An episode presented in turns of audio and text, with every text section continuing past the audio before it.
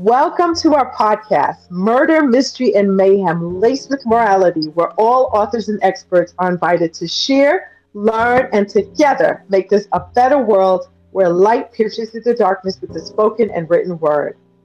I'm excited for our guest today. Her name is Judith McNees. I hope I pronounced that okay, Judith. Yes, you did. Okay, thank God. I had the honor of meeting her online on the gram, Instagram, and we connected as fellow authors, and she answered my call um, for those of you who are launching books. Um, she lives in southwestern Michigan, where she's lived for her whole life with her husband and four of their seven children. Um, I laughed about that earlier because I have, between my husband and I, seven children. Um, they also live with their three dogs. I've got one of those, and, and a kitty. And the family loves to travel together. She fancies herself an amateur adventurer. She has decided that she must see all 50 states before she dies, and she constantly drags her husband along for the ride. She has seen 33 states so far, and she still believes her home state is one of the most beautiful there is. I agree. I agree. Michigan's gorgeous.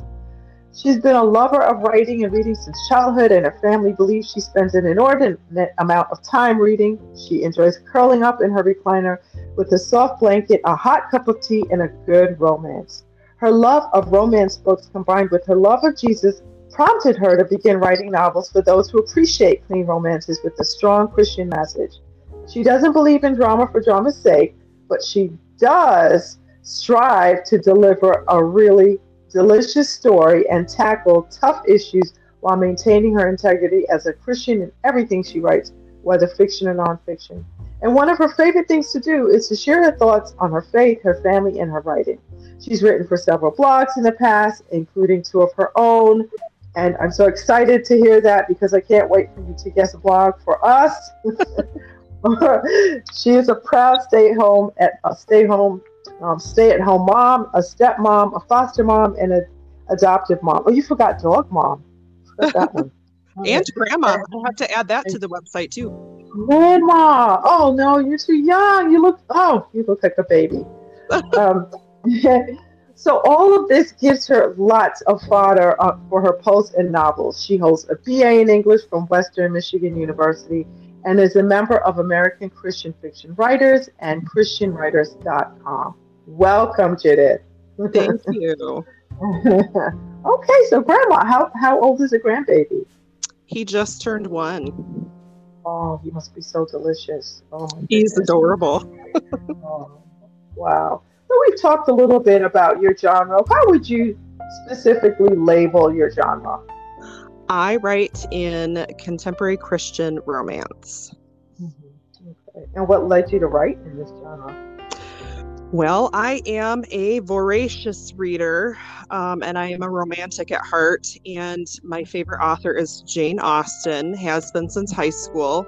And so when I decided that it was time to sit down and write, I chose to write in the romance genre because it's what I love to read. Okay, That's, that makes sense. Well, you've been invited to our expert series to discuss your journey as a writer. And so, in a nutshell, describe your journey before and after being published.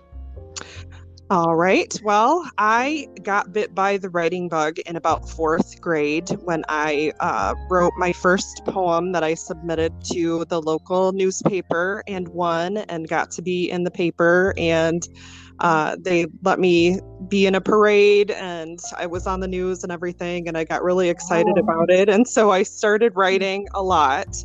I wrote all the way through school, and when I went to college, I um, won a writing contest in my first community college as well, and um, ended up majoring in English and had a strong focus in writing. And so, all through the years, I kind of have just been a writer at heart. Um, I written word. Uh, as an introvert, it's much easier for me to write things down than it is for me to speak it out. And so that kind of got me started on the writing path. Now, when I decided that I wanted to publish, um, I I started doing a lot of research. Um, in my particular genre, I um, I wanted to be able to be unapologetically loud about my faith. I wanted to okay. be able to write what I wanted to write about God and about the scripture. And so I decided that self publishing was right for me. Mm-hmm. Um, I once I decided that I kind of did a lot of research. Uh, everything I learned about self-publishing has basically basically been through research, um, and. I, have met a lot of mentors that have helped me out as well.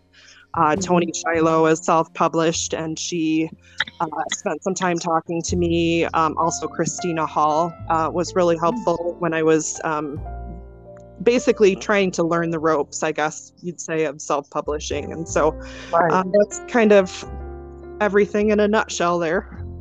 Okay, good. Um, so did you did you like hire an editor and all of those things, or did you self edit? I did a lot of things myself. Um, I did have a few readers that that read my um, my novel once it was complete. I don't want to say that I hired an editor because none of them are actually editors, but I did okay. have people that kind of combed through it and said, "Okay, you need to change this." And so, uh, okay. uh, but pretty much everything I did myself, and then kind of got input from other people who are in the industry. So. Okay, got it, got it. All right, but t- so you did get feedback from others. Okay, that's good, and you. I, remember remember you said you had mentors so those are all things that are really good. So what advice can you share with our author community regarding building your platform? Start building it before you need it. That's a good one.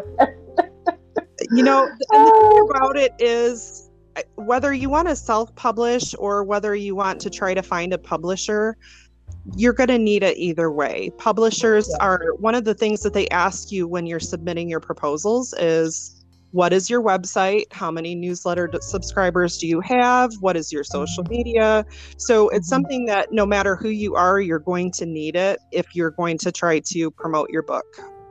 Mm-hmm. Yeah.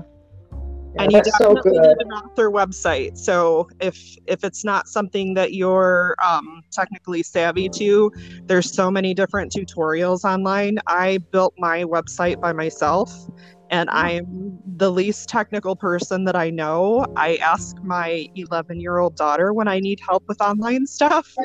So if I can build a website, anybody can build a website. That is rich, and your website is beautiful. Thank you. Yeah, I like. Oh, I like it. Wow, that's encouraging.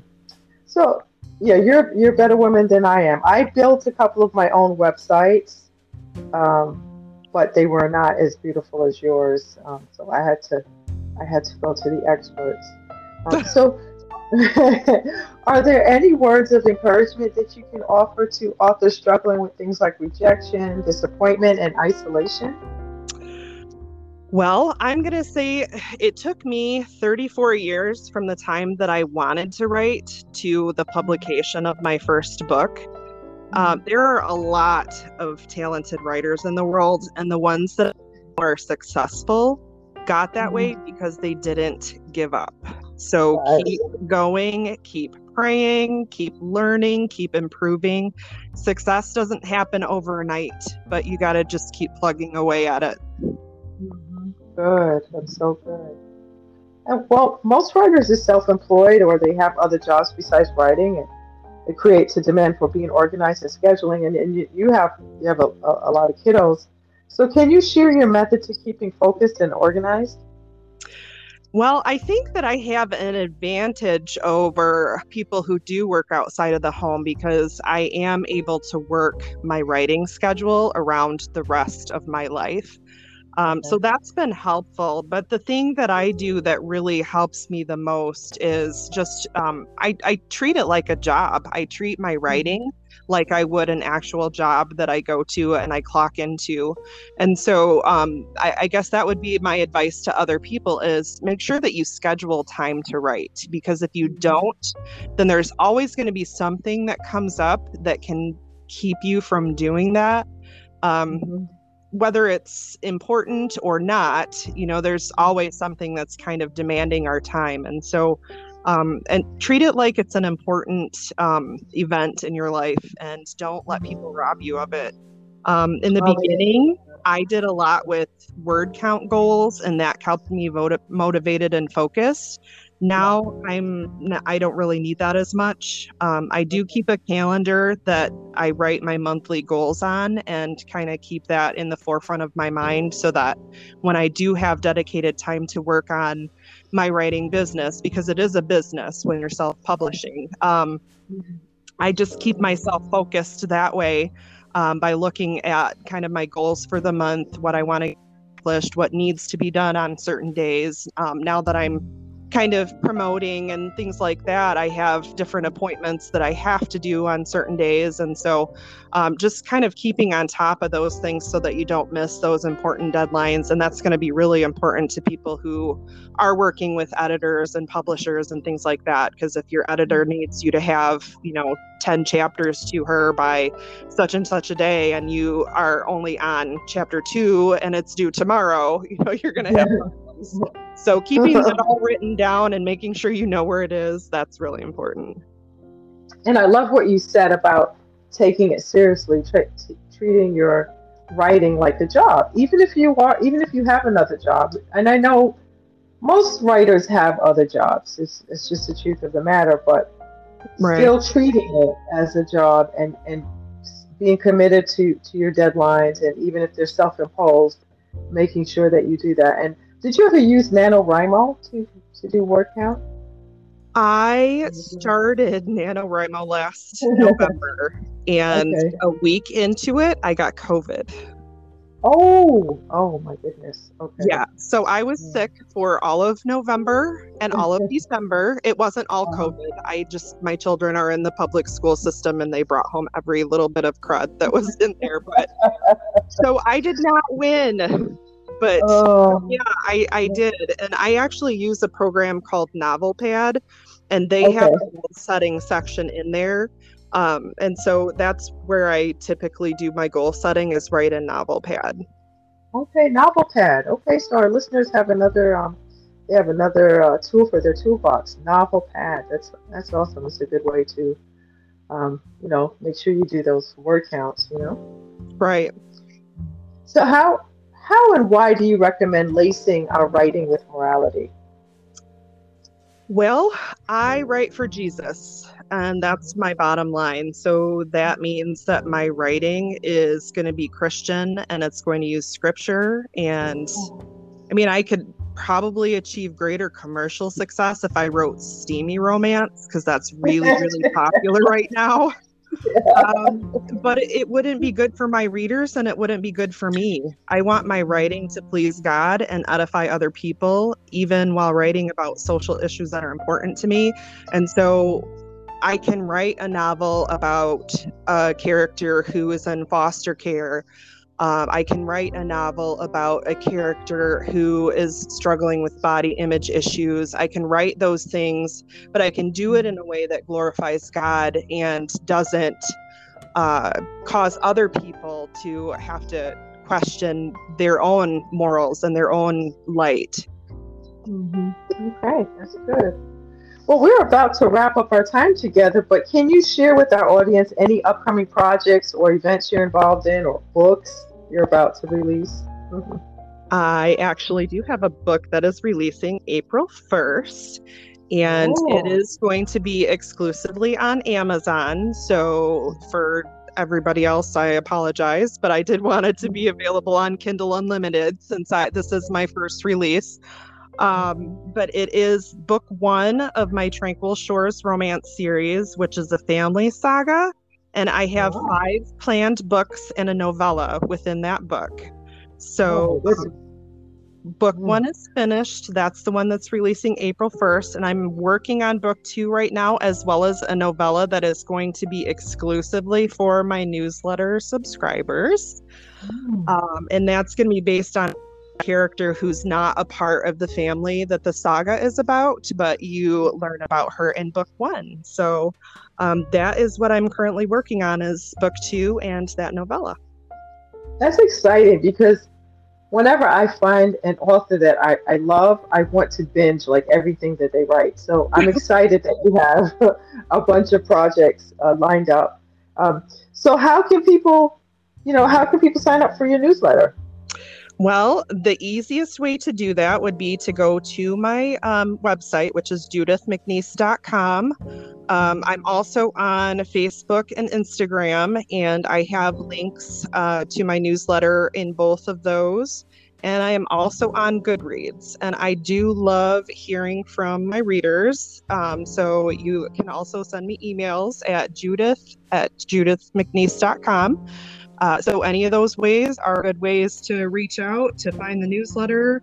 Um, I have devotionals on my blog if people are wanting to read um, some of the nonfiction that I have written. And so, yeah, um, there's a short story right now that's on there. Um, it's uh, flash fiction that I wrote last fall that's currently kind of my newsletter freebie. So it's kind of oh. just a sample of my writing if anybody is interested in that. And so, yeah, that's what I have for now.